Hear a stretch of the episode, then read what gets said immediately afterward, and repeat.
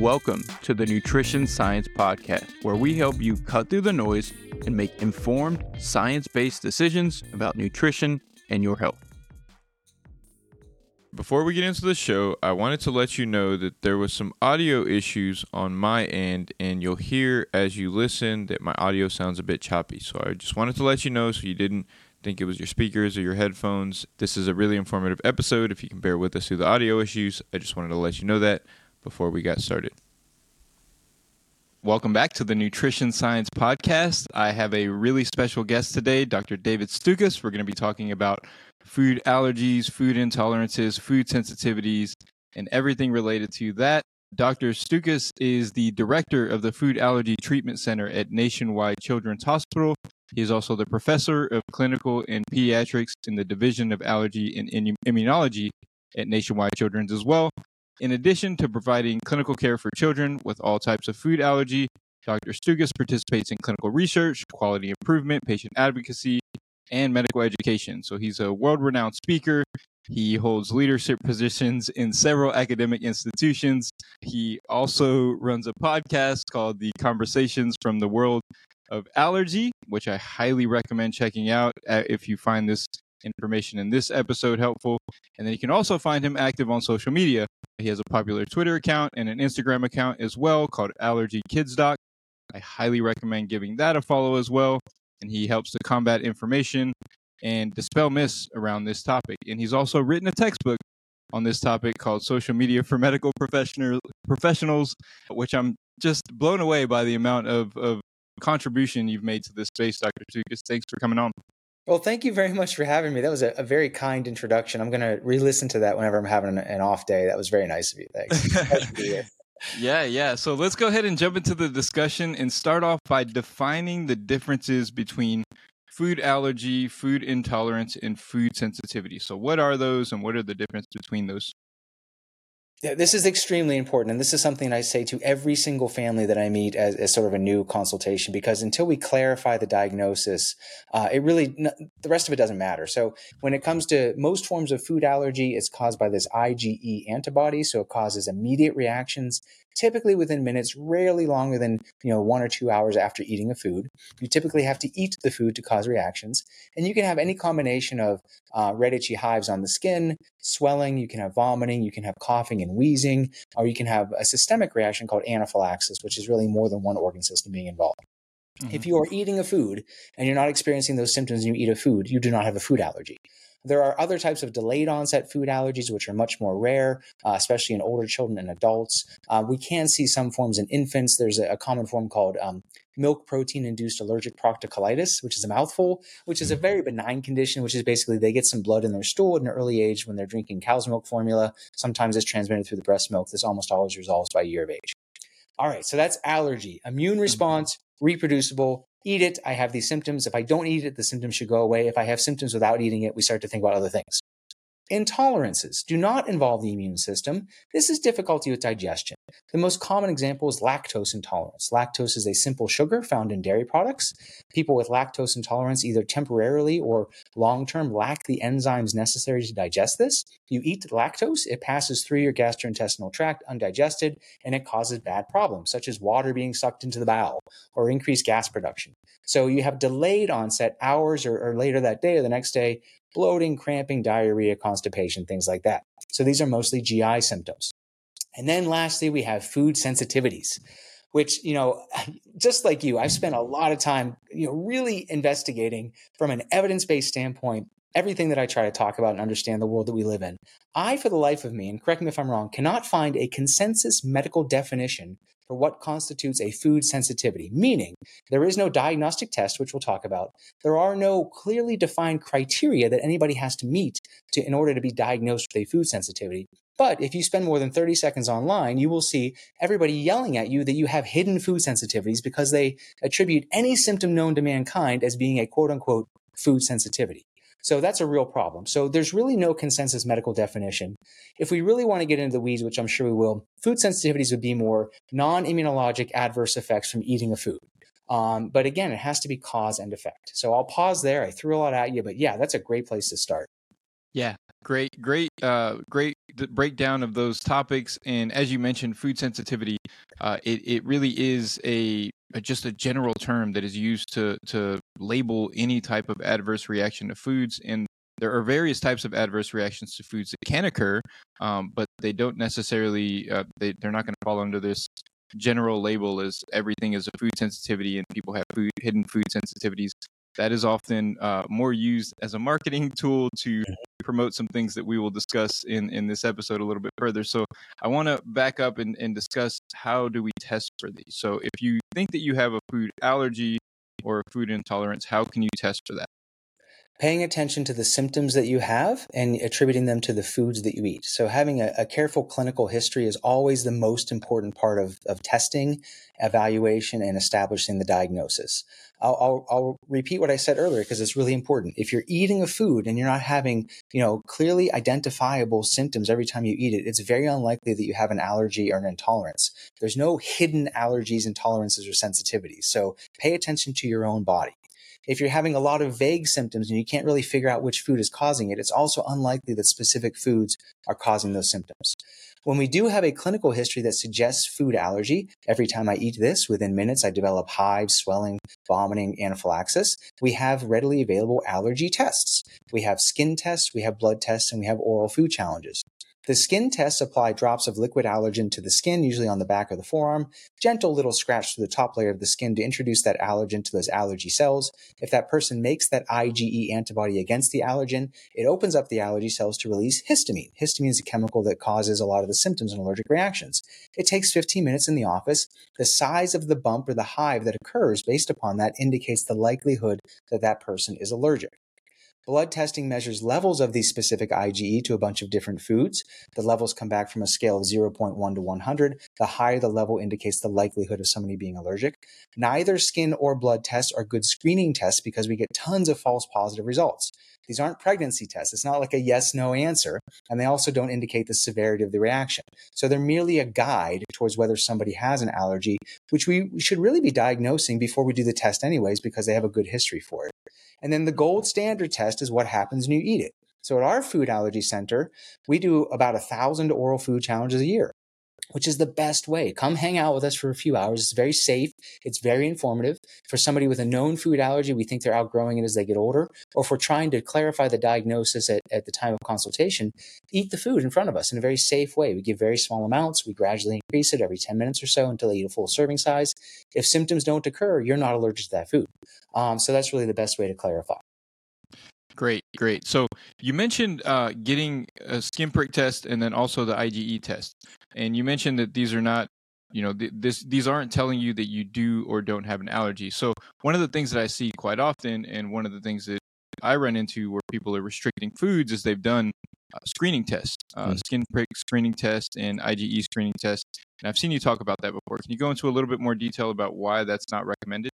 Yeah, these were never designed to be screening tests. So if you look at all of the criteria for what constitutes a good screening test, it doesn't meet any of them. There are a lot of false positives. About 40% of children are sensitized, meaning they have an elevated IgE to milk, egg, shrimp, or peanut, but only 5% are allergic. So if we go by the testing alone, we're going to overdiagnose the vast majority of people. These tests are so bad that at our institution, we removed all of the blood food allergy panels because these panels are, are put together and widely marketed to general pediatricians and uh, primary care physicians. And they say, wouldn't it be great to test your patient with one drop of blood and tell them everything they're allergic to? But they combine like random foods that make no sense whatsoever. They're testing people for rice and hops and barley and, and crazy things. Um, so there's no clinical indication to ever order some random panel of food allergy tests because you get a lot of unnecessary, uh, you know, or I should say, falsely positive results that don't mean anything clinically, and it causes a lot of harm. And one last thing I'll say about that is when I say harm, we now know it is w- without a doubt that if you tell somebody to avoid a food and they're not allergic to it, it absolutely causes harm in numerous ways. One, it can lead to disordered eating because now they're focused on a diet uh, and it really takes over their lifestyle and they're avoiding foods they don't have to avoid. Or more specifically, in younger infants, especially those with eczema, we want to get them to eat food and keep it in their diet consistently to prevent food allergies. You tell those babies to avoid those foods that they're sensitized to. That's how you actually create allergy and cause them to be allergic later in life.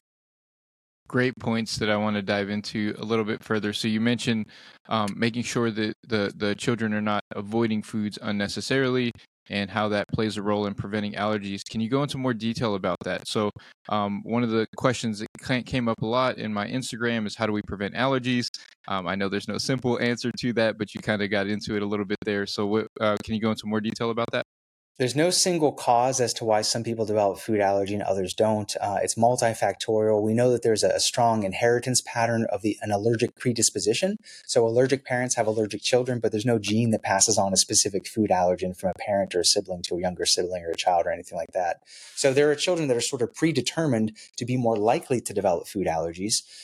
20 years ago, we said avoid, avoid, avoid. We said no milk till one, no eggs till two, no nuts or peanuts till three, and pregnant and breastfeeding mothers avoid everything because you're going to cause your child to become allergic. Well, it turns out that was based upon just, you know, the prevailing thought at the time, which made sense, but no evidence to support it. We now have very good evidence that shows that the opposite is true. The earlier we introduce these foods to the gut by having kids eat them, ideally around four to six months of age or whenever they're eat, eating other solid foods, they can chew and swallow and not choke on their food, and then keep it in their diet consistently. That is the best path towards trying to promote tolerance and prevent food allergy. It's not rubbing it on the skin. We don't want to do that because that can cause nonspecific rashes. It can even sensitize kids. We want to let them eat it and then keep it in their diet consistently. There's multiple benefits to this. Primarily, it can help actually prevent food allergy in those who are predestined to develop it.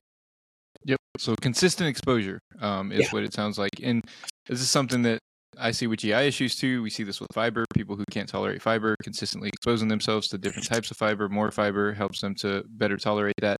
Um, I want to go back to the testing uh, for just a second. So you mm-hmm. mentioned false positives, and I know uh, we were going through that, and I thought in my head, I know some people don't know what that means. So false positive uh, means that it will say that you have the allergy when you actually don't. And if you have, if you do a screening test with 95 allergens or 100 allergens or whatever amount of allergens are, are included in the test, uh, you're going to have some false positives and you're going to be removing foods that uh, you don't need to remove. So there, that's just statistically speaking, there are going to be foods in a test. If you do a large screening test, where you're going to be removing foods that are not um, you don't need to be removing because you're not actually allergic to them. Uh, I want to uh, go off of testing a little bit because this is another very, very common thing, and we kind of addressed it already with the sensitivities, but food sensitivity testing. So the IgG testing, the MCAT testing, the ALCAT testing, all of these uh, various types of food sensitivity tests. Can you speak to why those um, may or may not be something that people want to um, seek out? Yeah, there's a couple of very easy explanations for why these tests are not useful.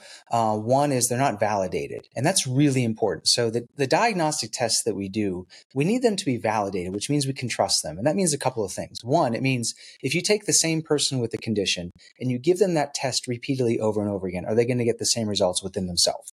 Number two, do you take somebody who has a specific medical medical condition and somebody who does not, give them both the same test? Are you going to see very different results, uh, saying that one person does have a condition and the other person does not? And then number three, has it been clearly established that a test result, you know, establishes a diagnosis? So all of these food sensitivity tests have not passed any three of those very basic steps for validation.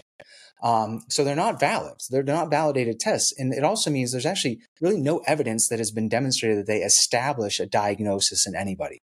You can find research and you can pretty much find, you know, publications to support any stance these days because of all the open access journals and the, the millions of articles that are published every year. It doesn't mean it's high quality science. And if you really look through the research studies that are quoted on some of these um, websites and the marketing tools and things like that, it doesn't actually hold up to the test. So it's either very, very small sample sizes. It's uh, using these tests in somebody where they lack a control group. So you're actually not seeing if there's any benefit uh, in, a, in a group that, you know, didn't have the testing done, or it's for really specific indications, like for people with uh, irritable bowel syndrome or migraines or something like that. So they've never been established to be good screening tests. One last thing that I'll say the very well validated IgE food allergy tests that we use and rely upon all the time are not screening tests. So there is no reason to believe that the unvalidated IgG blood tests, MCAT tests, you know, mediator release tests or LEAP testing, whatever it is, those aren't validated. Those are not screening tests either. Exactly. And as you mentioned, I'm very familiar with that research uh, with the IgG testing and the IBS and the migraines, and they're very small sample sizes. And they're having people, um, when you take an IgG test, you're going to see a lot of the common foods that you eat show up. So if you actually took an IgG test and you removed a lot of those foods, you're just removing a lot of the common foods that you ate. And chances are, if you're experiencing consistent digestive issues, you might feel better. Um, that doesn't mean that the test was actually telling you anything.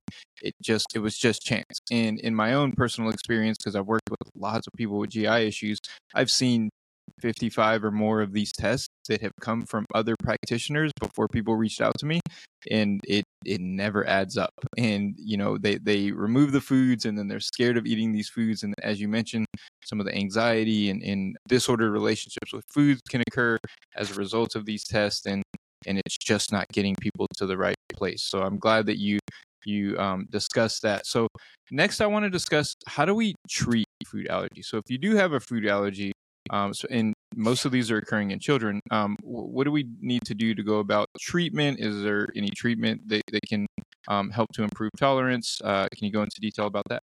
Yeah, the gold standard and standard of care remains identifying what you're allergic to uh, and preventing accidental ingestion. Uh, so that's the mainstay of, of, treatment, regardless of desensitization, which we'll talk about and things like that. And what that entails is making sure we have the proper diagnosis, helping people understand risk. So if you have an IgE mediated food allergy, your main risk comes from eating the food. And we've we understand a lot more about individual thresholds. So it used to be, you know, there's a lot of fear-based messaging surrounding all of this stuff. Uh, but there were campaigns in the past that said even trace amounts can kill you, and just really scary stuff for people to read. That's not true. Um, you know, for instance, we know, you know, that about 50% of people with peanut allergy need to eat almost, you know, two thirds of one peanut kernel before they have any symptoms at all, let alone a severe reaction. Um, so each individual varies in regards to their risk for reaction and severity and things like that. We help people understand the importance of reading labels uh, to prevent accidental ingestion and communicating with food handlers when they go to restaurants and things like that. So that's really the mainstay for everybody. Also recognizing an allergic reaction. Okay. There is no known cure for food allergies.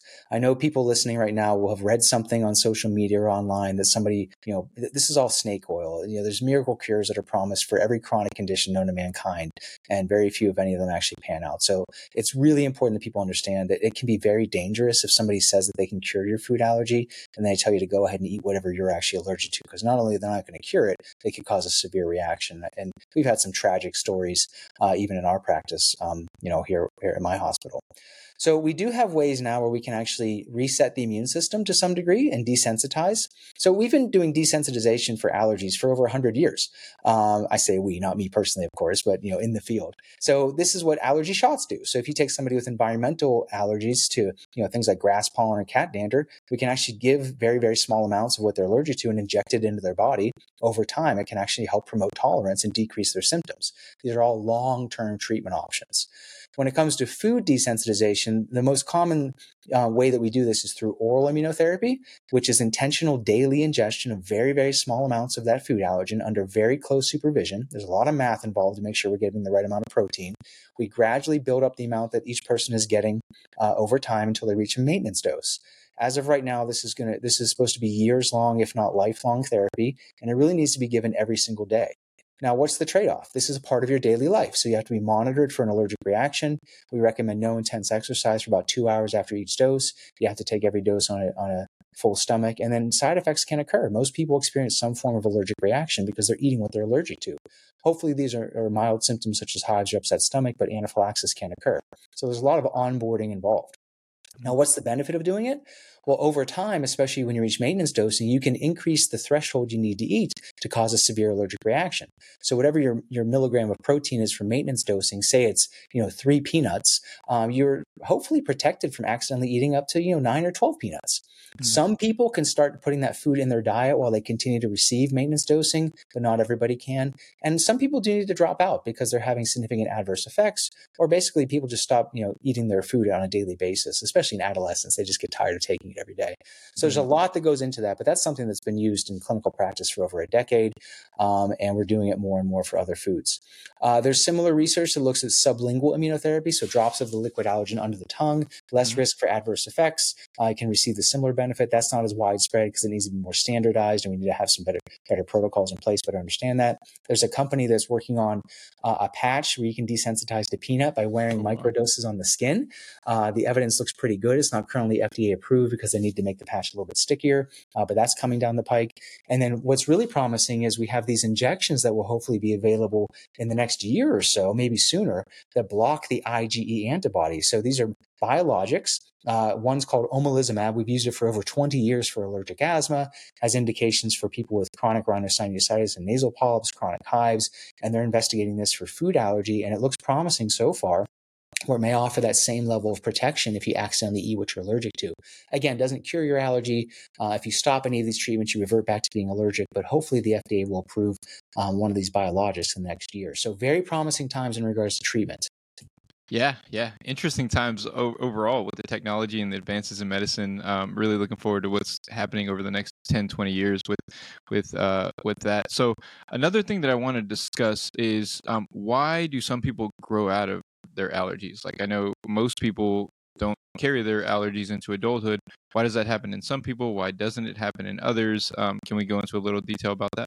Yeah, why? If you keep asking me why, I'm gonna uh, you're gonna be a headache. I, so why is a great yeah. question. We don't fully understand why, but we do know that it does happen. Mm-hmm. Um, it more likely. So we we know this about asthma. So just because somebody has asthma, you can take a thousand people with asthma, which means they have at baseline some level of inflammation in their lungs and their airways get really twitchy and they have spasm. But that doesn't mean they all have the same type of asthma. Mm-hmm. I think it's the same with food allergy. So just because, you know, you take 10 people with milk allergy, they don't they don't all have the same milk allergy.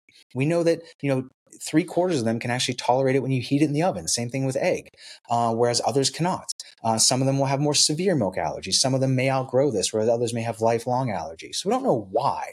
It's probably, we, we use the word phenotypes. So there's something different about their immune system and their, their pathology that makes them a little different from somebody else with a different phenotype. So we know for children uh, who have milk, egg, wheat, or soy allergy, about 85% of them outgrow it, usually by school age. Uh, so it's always important when you're diagnosed at a young age to have follow up testing, typically once a year, to help identify when those kids may outgrow it, which is in contrast to those with peanut, tree nut, or seafood allergy, where only about 20% outgrow that as they get older. Um, but yeah, some people do and some people don't. And then for those that we, we feel may have more persistent or potentially lifelong allergies, that's when we talk more about long term treatment options and mm-hmm. things like that. Okay. Um, and you mentioned that most people outgrow them. And so what do you what are the recommendations for retesting? That that's something that I think doesn't happen enough um, from what from my experience is people get diagnosed really early and then they don't necessarily retest to make sure that they're still uh, allergic. I agree. It breaks my heart. I, I, see people that you know came in five years ago and they haven't come back, and lo and behold, they probably lost their allergies several years ago, but they continue to avoid it. So we mm-hmm. generally repeat testing about once every twelve months. Uh, sometimes a little sooner. Sometimes we we prolong things, um, but we definitely want to do that, especially in the first you know five to ten years of life, because things can change dramatically with the immune system, uh, and it really is heartbreaking when people continue to avoid foods that they're no longer allergic to. Okay. Okay. Um, can we can we speak a little bit more about FPIES? Because um, I had I had a few questions about that, and I know that's a little bit uh, not exactly like a true food allergy, but um, it, it's also related. Yeah, thank you for bringing that up. And it's interesting to me. So FPIES is pretty darn rare, um, and yet when you go on social media, it makes it seem like every child has it. And I'll mm. explain why in a second. And it scares the heck out of everybody, but for me, it's actually relatively easy to to manage and, and handle. So food protein induced enterocolitis syndrome, which is why we use the acronym FPIES. It's a mouthful. It is a food allergy because it's the immune system, but it's not that immediate antibody IgE. It's more of a T cell mediated delayed onset allergy. So it's reproducible every time you eat the food. It typically presents in infancy, often before 12 months of age. Um, and typically it's going to be to uh, things that are not traditionally causes of IgE food allergy. So we can see this to things like rice and oat and sometimes poultry or yellow vegetables and things like that. But it can occur with cow's milk and egg, and it can pretty much occur with any food. Here's the story. The story is you feed something to your baby and they're completely fine. Two to three hours later, they have profuse, like exorcist type vomiting where they just puke mm-hmm. their guts out. Sometimes it's followed by diarrhea and then they get pretty lethargic. They're just wiped out after this. There are no associated hives. There's no associated swelling. This is not IgE mediated. This is very delayed onset. The downside is we don't have a good diagnostic test that says, yes, this is definitely, definitely FPIES for somebody like me, all I do is see you know uh, children with food allergies, so I have a higher index of suspicion. But this can often go undiagnosed for months to years at a time. Mm-hmm. It's almost impossible to diagnose after one episode of vomiting. And the reason is because there are a dozen reasons why kids vomit, uh, typically from gastroenteritis. There's a lot of coincidence that can occur. But when we start hearing that story of, you know, two or three or four times they ate a food and they were completely fine, three hours later they start vomiting like crazy, that's when we start thinking that this could be FPIES. FPIES tends to resolve uh, usually by two or three years of age. Similar rules apply. We typically reevaluate in about a year, and then the only thing we can really do is re-challenge. So sometimes we do that at home, uh, depending upon the situation. Oftentimes we'll do that in the office setting, uh, where we actually just feed the food again because as these as it gets better, either they can no no longer have the symptoms or symptoms tend to get more mild. And then one thing that we that we use to counteract this is I prescribe every single family something called Zofran, which is an anti-nausea medicine that dissolves in the mouth. Uh, so if their child does experience additional episodes of vomiting, we can give them some Zofran and make them feel better. But epinephrine doesn't treat it, antihistamines doesn't treat it, steroids don't treat it. Uh, so yeah, it, it's it's kind of a it's an interesting diagnosis, but one that I love helping families clarify and, and help them navigate it. Yeah, these things are so complicated and interesting. It's it's it's good to have an expert to to learn more about uh, about these things. So another thing that I want to discuss: histamine intolerance. Uh, this is something that comes up again on social media a lot. I I hear about it a lot. You know, low histamine diets have become popular in some circles. Is there any truth to people being sensitive to histamine, needing low histamine diets? Is is that something related to to this topic? I'd love to pick your brain on this as well. I have not seen very good evidence that says that this is, you know, uh, uh, affecting as many people as are led to believe. Um, mm-hmm. So, you know, there are foods that contain all kinds of different chemicals. I always go back to what's the diagnosis? What is the actual, di- is, it, is it just you're completely fine and then you eat a food that has high histamine content, then you have symptoms? It's unlikely. There's a lot of people out there that have, you know, chronic urticaria, chronic hives, non-allergic hives, uh, that tends to, they just tend to get hives for no good reason, which can be brought on by stress or temperature fluctuations or maybe the food that they're eating. Uh, what are, are, do you have migraines? Uh, we know that there are certain foods that can absolutely trigger migraines, not because you're allergic to them or the histamine content or anything like that. Um, or, or do you have mast cell activation syndrome or mast cell disorders? If that's the case, then yes, it can be diet related, but that's not technically the food necessarily, as it is your own body and what's going on inside your body with those mast cells and allergy cells. So it's really complicated. But you know, the hard problem that I have with this, Adrian, and um, you I, I, assume you agree with this is you make these blanket statements for just anybody who happens to come across a social media post and you know joe schmo walks by and reads and says oh maybe i should take a low histamine diet because i you know had poor night's sleep three nights ago or something like that that's where it gets into uh, big time problem areas and a lot of people are uh, adopting strict elimination diets when they don't have to I, I fully agree there. I've seen many people on low histamine diets, never seen anyone benefit from it. I've I've worked with one person who I felt like truly may have a reaction to histamine based on multiple challenges where he seemed to uh, higher histamine foods really seemed to cause you know a, an allergic type of response. He was getting skin redness and that type of thing. But that that was only one case, and I've worked with many many people who have followed low histamine diets who have gone into this rabbit hole and thought that it was something that was affecting them and it, and it really wasn't um, it was something else in the diet. You know the wine the actual alcohol not the histamines uh, was uh, affecting them you know it's it's usually there's usually more obvious low hanging fruit. And when you get on social media everyone wants to talk to you about the the secret magical solution that that the doctors don't want you to know about. And oftentimes it's usually exercise habits basic nutrition habits, sleep, stress management. It, it's usually not that complicated. Or the stuff people overlook, like glycemic index, right? So there are foods that can spike your insulin and, and glucose, and then you come crashing down, and you feel, you know, extreme fatigue after eating it. Uh, you know, you know better than anybody the the powerful nocebo and placebo effects when you follow these elimination diets or start taking supplements and stuff like that. Uh, so instead of sort of, you know, demonizing entire categories of food, I, I really want to be thoughtful about well, what's your diagnosis and what's going on with you, and then think through how you'd benefit. Exactly, exactly. So, um, another thing I want to, and you you alluded to it a second ago. What's the relationship between food allergies and like skin conditions, like eczema? Um, is there is there a relationship? Are foods driving some of these skin reactions? Yeah, it's a really complicated relationship. So we know that, you know, with eczema, for example, it is a chronic skin condition which has a very complex pathology. So there's immune system involvement, the skin barrier is often defective, there's mutations in the epidermis that allow water moisture and things like that. Infants with um, persistent eczema are predisposed to develop food and environmental allergies as they get older. Uh, it's very un- unusual for a food to be the sole cause of eczema. I know a lot of people on the internet, you know, have, have said that I, I eliminated milk or whatever and my child's eczema went away. Well, mm-hmm. that's typically not the only piece of the story. All of the current and, and, and forthcoming uh, clinical guidelines surrounding eczema I'll all support the same thing. Don't do food allergy testing unless the history is very concrete that a food is causing rapid onset hives or swelling or things like that, because you're going to find a lot of kids who are sensitized. And if you take food out of their diet, they're the ones you're actually going to cause them to be allergic. And then number two, if you jump right to the foods, uh, you're going to miss, you know, the vast majority of infants will just get better if you focus on good skincare and all the environmental triggers that can worsen eczema. So that's really problematic. And it's going to take years to kind of undo all of those, those old outdated approaches. Okay, so food can play a role, but it's usually not the primary factor, and it shouldn't be the first thing that people focus on.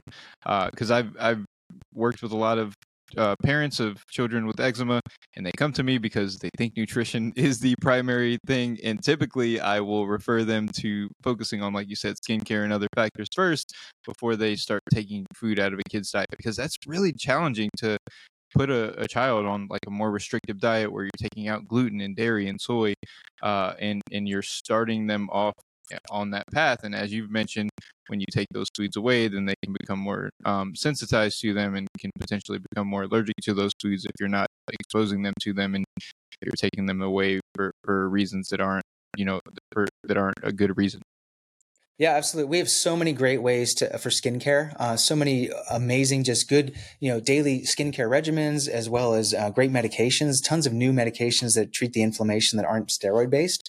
Um, and so, before we think about foods, those children really kind of have to earn it. So, meaning you're following a very good skincare regimen. Uh, you're doing, you know, lots of moisturizers. You're avoiding fragrance products and scented products on the skin. You're using good anti-inflammatory medication. And then those those you know very rare infants that truly still have severe refractory disease despite all that, that's when we start thinking that maybe there's something else going on here.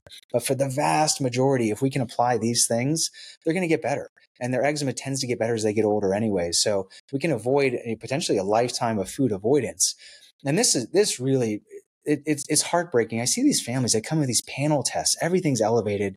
They were scared out of their minds to introduce these foods to their infants. We did miss this window of opportunity during infancy where we could have got the food in their diet to prevent food allergy. Now they're stuck with it. Now they're stuck avoiding, you know, eight to ten foods for years and years and years where we could have prevented that just by not doing the testing and focusing on giving the right education to these families up front. Yep. One of the main things that I do when people come to me with children in these conditions is I'm telling them that they should be eating these foods. I'm like, we need to try to introduce as much as we can back into the diet as quickly as possible. And if there are reactions, then then you can uh, back off of those foods. But um, just removing foods based on these panels is just it's it's so problematic, and I've seen it over and over again. Um, next thing I want to discuss is the rates of food allergies. Are they increasing? Because I've seen statistics saying that they're increasing. Um, are they really? Uh, it appears to be uh, for multi, multiple reasons. Uh, you know, it's really hard to s- truly study prevalence of food allergy because you have to do these, you know, food challenges to prove that they're allergic. So a lot of these are based upon symptoms or self-report or these markers such as sensitization with blood testing or things like that. Mm-hmm. So it, it's really hard to capture exactly how many people have food allergies. It's probably five to eight percent of the general population of both kids and adults. Um, and it does seem to be increasing over time. We also know that food allergies disproportionately affect people from different um, racial backgrounds, uh, from different socioeconomic backgrounds, different parts of the world. Uh, whether that's related to you know how far you live from the equator and amount of vitamin D you get versus just ancestry and genetic predisposition is yet to be teased out. Uh, but yeah, we definitely see differences in different populations as well. And is um I, have seen you discuss this before, but one of the things that and I've seen this in the literature as well, is the hygiene hypothesis and how that might be related. Can you speak to that a little bit? Yeah, the, the, the theory is that uh, for people who are born into farming environments and they're exposed to lots of animals from an early age, and most importantly, lots of bacteria and endotoxin, and their immune system is being challenged all the time, uh, that they are less likely to develop allergies. So we don't see a lot of food allergies and other allergies in third world countries. Uh, whereas we do see it more in highly civilized countries because as we've moved to more cleaner environments where people are protected from uh, exposing their immune system to all these different bacteria and things like that, what I, the way I think about it is their immune system kind of gets bored. So, I mean, it makes no evolutionary advantage for us to experience an allergic reaction to peanut or ragweed or dog mm-hmm. dander. So the IgE antibody initially evolved to help fight off parasitic infections. And as humans move to cleaner environments, we don't have to fight off parasites anymore, especially in the United States of America or other civilized you know, nations. So the IgE gets bored and it starts reacting uh, to all these uh, antigens that really should not be problematic for human beings. Uh, so that's sort of the theory behind that. There's other cool research to support this. So they looked at Amish populations uh, and they demonstrated lower rates of allergy and, and things like that. And then there's a, a, great study from years ago where they they took cohorts of infants at higher risk to develop allergy, and the way that their pacifier was cleaned by their parents um, was it was showed differences in their risk of developing allergy. So one group of parents, when the binky fell out of their kid's mouth, they put it in their own mouth and then popped it back in their child's mouth, and the other group gave them a clean binky or washed it off meticulously. So the ones where they used their own mouth to kind of wash it off and pop it back in had lower rates of allergy as they got older. Uh, so you know this this movement towards being so hyper clean and and um, you know sanitizing everything is probably doing a disservice to our immune systems over time. I love that discussion because it's it's so counterintuitive, but I've looked into that literature as well, and it's one of the strongest uh, signals that we see with preventing allergies is really the hygiene factor. And I've seen this with multiple points of data, as you mentioned, like the binky. I've seen with uh, uh, families who use dishwashers because it sanitizes the plates better. Um, there's multiple points of data that just continue to point to if you're overly uh, hygienic and you're you're using antibacterial uh, products on everything, that that's actually probably going to be negative in terms of building up uh, your immune system and, and helping to prevent allergies. So uh, let your kids play in the dirt, let them get dirty, let them let them pick food up off the floor, and all of these different things um, because that's going to help build up their immune system. And also, there's some some emerging evidence showing that that helps with like the diversity of the microbiome, which can also probably play a role with the immune system as well, which is a much a really compli- complicated topic that you know the, the research is emerging on as we speak. I, yes, I agree. Emerging, uh, yeah. So be wary of anybody who says they figured out the whole microbiome thing. We're we're not quite there just yet. Yes, differences are absolutely they do occur and they have been identified, especially for those who have allergies, for those who don't who don't. But I think we're a little ways away from uh, identifying that properly and knowing exactly what to do about it. So yeah, we, we don't need to get into that, but I agree. Yeah, no, that, that, that's a very complicated discussion. I'm really excited about what the what the future holds for the microbiome, though, because as we continue to understand it better, I feel like there's major implications for um, inflammatory and immune conditions when when we really understand how to test the microbiome properly and modify it in such a way that it actually um, starts to support our health when sometimes it can actually play a play a negative role. Yeah, and if I may, I don't want to divert too too much, but it, it is related to what we're talking about. So I think people, especially today and with social media, where everybody wants their information immediately. Uh, people aren't taking the time to digest information and figure out how it fits in with all the other information we know about how the world works, and we want to form instant opinions. Well, when it comes to understanding human health and, and all these chronic conditions, the evidence evolves over time and often changes over time. Sometimes it even contradicts itself. Like we now with food allergy prevention, as we talked about, we used to say avoid, now we know eat. So if you just take a snapshot, or if you just take one study or one headline, that's not giving giving you the full picture. And I think there's a lot of folks out there, especially influencers online, that take these things and run with it. And they make these broad claims, overarching claims that aren't supported by the entire body of evidence.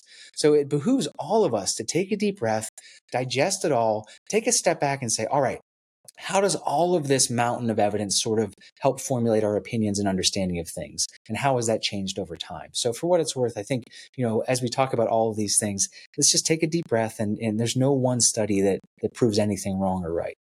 Definitely. And as you mentioned like you hear this and i, I hear this uh, frustration a lot is a lot of consumers will say well the science is always changing.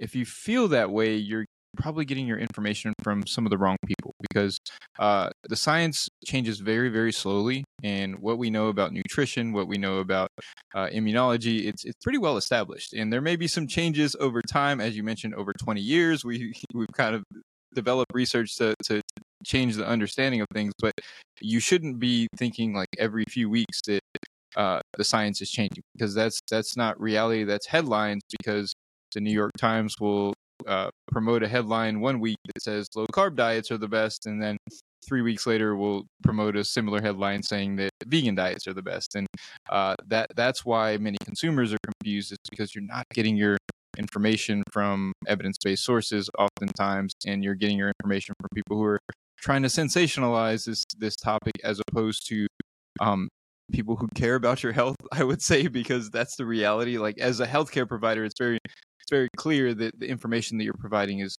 um, you are doing it from a place of I want people to know what's correct and I want people to be able to benefit from it. And that's not always the case And most of the information. Typically, like if you go Google food allergy, um, you're going to get a lot of ads from mm-hmm. companies who are who have a financial stake in getting you to believe something.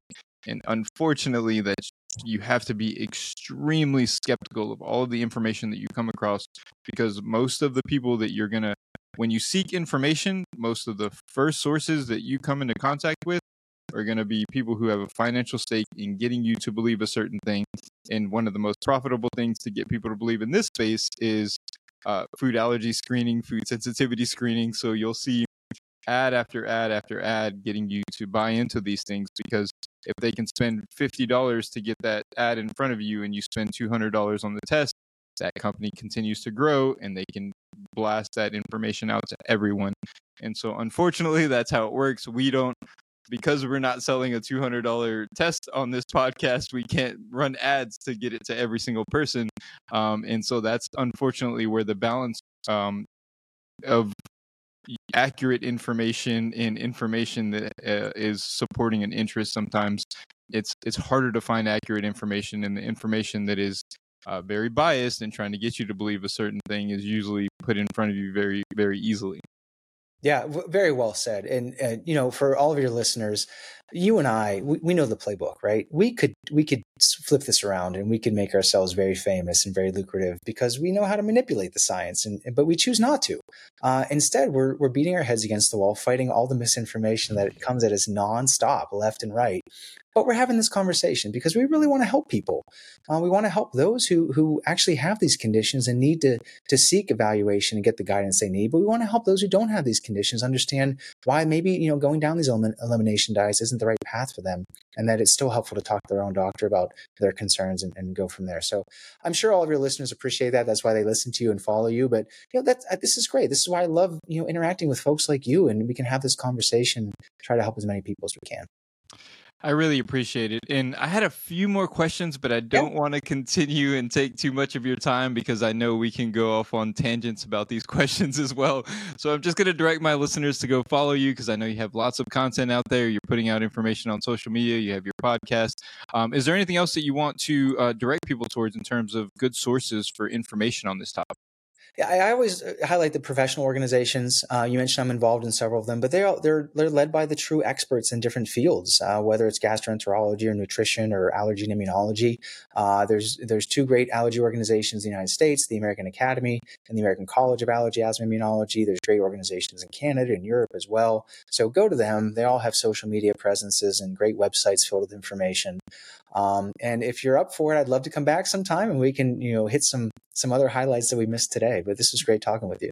Definitely, definitely. I'd love to have you back on. I've discussed this in the podcast before. I, I, am very selective in the people that I bring on, and I the people that I do bring on are the experts of experts. So I'm only going to, um, if we talk about food allergies or food intolerances again, I will definitely be reaching back out to you because I, I want to make sure that I connect my audience to the people that are providing the right information and also who cares um, because that's also important. Because I know that it's really easy to have a podcast, and as you mentioned, the playbook in podcasting is typically bring a lot of popular people on, feature you know very sensational messages, and That's how you grow a podcast. But my goal is not to do that. I want to connect people with experts who, who are going to provide the right information. And uh, if you listen to the show, hopefully you continue to develop more knowledge around these various topics and you feel more comfortable about nutrition and you don't feel like you necessarily need to listen to the show or need to continue to seek out you know sources in this space and you just feel